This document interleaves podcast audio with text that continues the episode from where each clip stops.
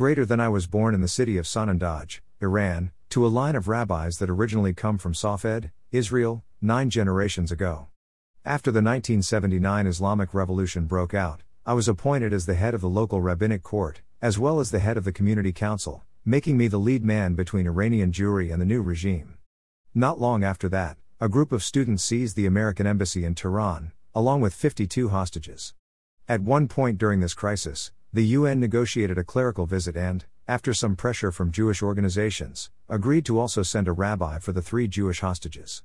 The Iranians didn't want any Americans or Israelis, and so the rabbi of Mexico was chosen for the task, Rabbi Avraham Mordecai Hirschberg. Some tried to dissuade him from traveling to Iran at such a sensitive moment, so he decided to consult with the Rebbe. About a week before leaving, he appraised the Rebbe of his travel plans and his concerns. The Rebbe urged him to make the trip and reminded him to also bring some candles so as to light the menorah with the Jewish hostages for the upcoming holiday of Hanukkah. Rabbi Hirschberg did just that. The day after their visit, the clergymen were invited to the Mass Friday prayers in the main mosque of Tehran with the supreme leader Ayatollah Khomeini in attendance. At one point, the congregation all knelt and then bowed down in prayer, except for Rabbi Hirschberg and myself. Afterwards, an overbearing cleric came over to us. Why didn't you show us respect? He demanded angrily. Why didn't you bow down like the priests did? Those priests come from Syria and Lebanon and know Arabic, Rabbi Hirschberg explained. But I don't understand what is being said. Our Torah commands us, do not prostrate yourselves, so how can I bow if I don't know what I'm bowing for? The mullah walked off, but shortly thereafter, he returned. The Ayatollah has requested your audience. Taken aback, I offered a silent prayer, and accepted my fate. Then we went to Khomeini. Give the other rabbi my thanks, said Khomeini, to my surprise, for not trying to ingratiate yourselves. I respect that you acted in accord with your faith. When I translated this to Rabbi Hirschberg, he shot back, This is a golden opportunity. Ask him for a few minutes to talk about the needs of Iranian Jews. When I relayed this request back to Khomeini, he asked his son Ahmed to set up a meeting that Sunday in the city of Qom, where he lived. Indeed, we managed to bring up several pressing issues for the Jewish community.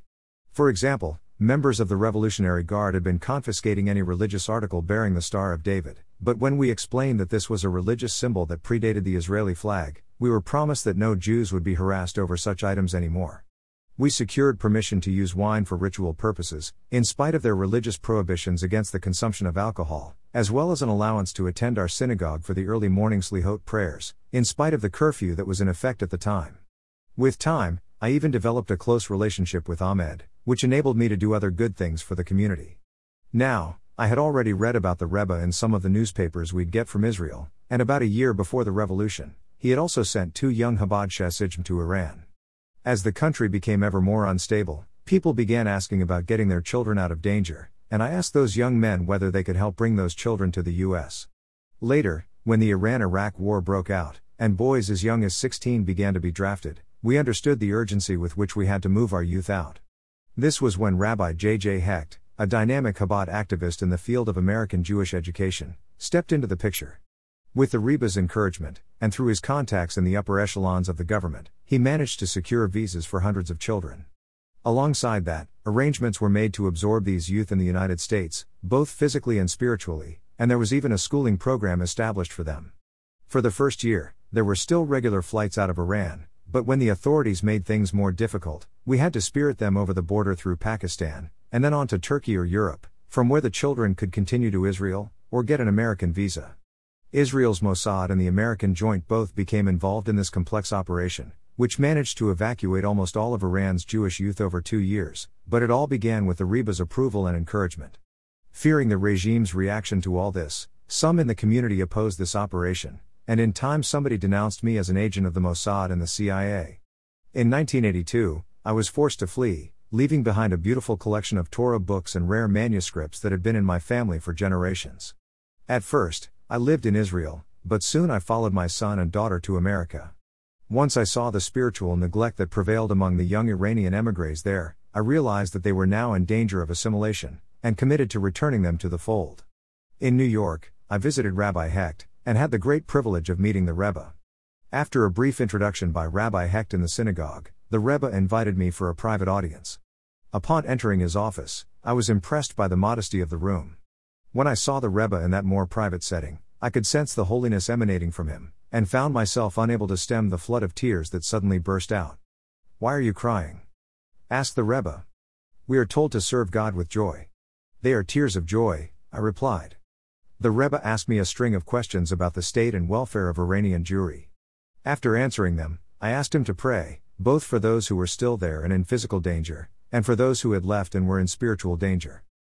When I told him how I had translated the Siddur, prayer book, for Persian Jews who did not know Hebrew, the Rebbe replied. That's good, but not enough.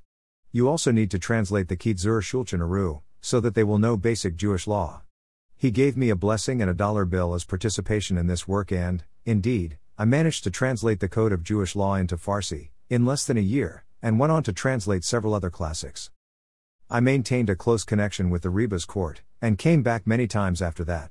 Every time I saw the Rebbe, I would simply become overwhelmed with emotion. I could scarcely look at his face, it was so radiant. I have personally witnessed his greatness, and I thank God that his emissaries are following in his footsteps and spreading his teachings throughout the world. From JEM My Encounter Series, issue number 480. Rabbi Yedidia Ezrahian was a leading rabbi and activist in Iran who continued to serve the Jewish Iranian community in New York until his retirement in 2007.